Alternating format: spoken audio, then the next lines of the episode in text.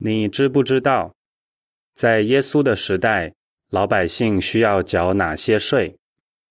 很久以前，以色列人就开始缴税，支持正确崇拜。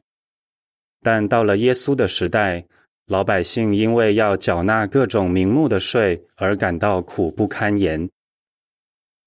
为了支持圣墓和圣殿的运作，所有成年犹太人都要支付半舍克勒银子，价值相当于二德拉克马。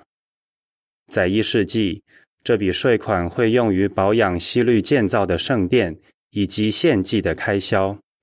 有些犹太人问彼得：“耶稣怎么看圣殿税？”耶稣并不反对人交圣殿税，还叫彼得拿一枚银币来支付。那时候，犹太人也要交纳十分之一的奉献，也就是他们十分之一的收入或土地的出产。宗教领袖的要求很严格，每一种蔬菜都要交纳十分之一，就连薄荷、石螺、孜然也不例外。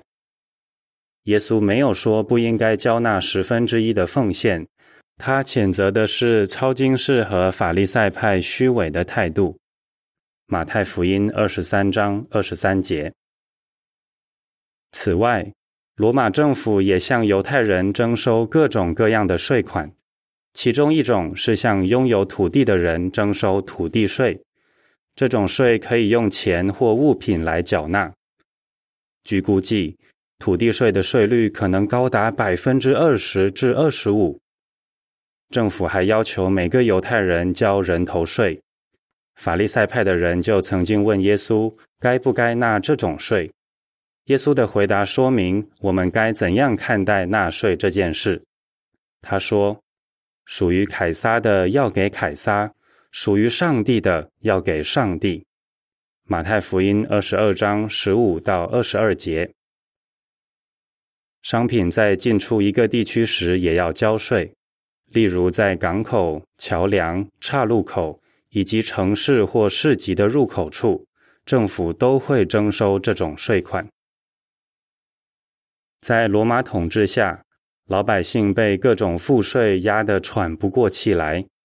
罗马历史学家塔西佗说，在罗马皇帝提比略统治期间，也就是耶稣在地上时，叙利亚和犹地亚不堪重负，恳求皇帝减轻他们的赋税。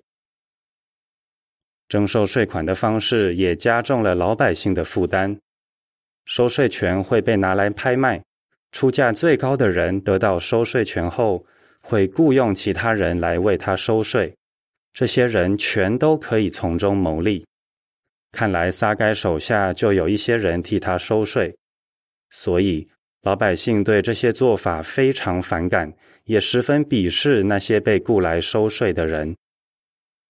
本篇文章结束。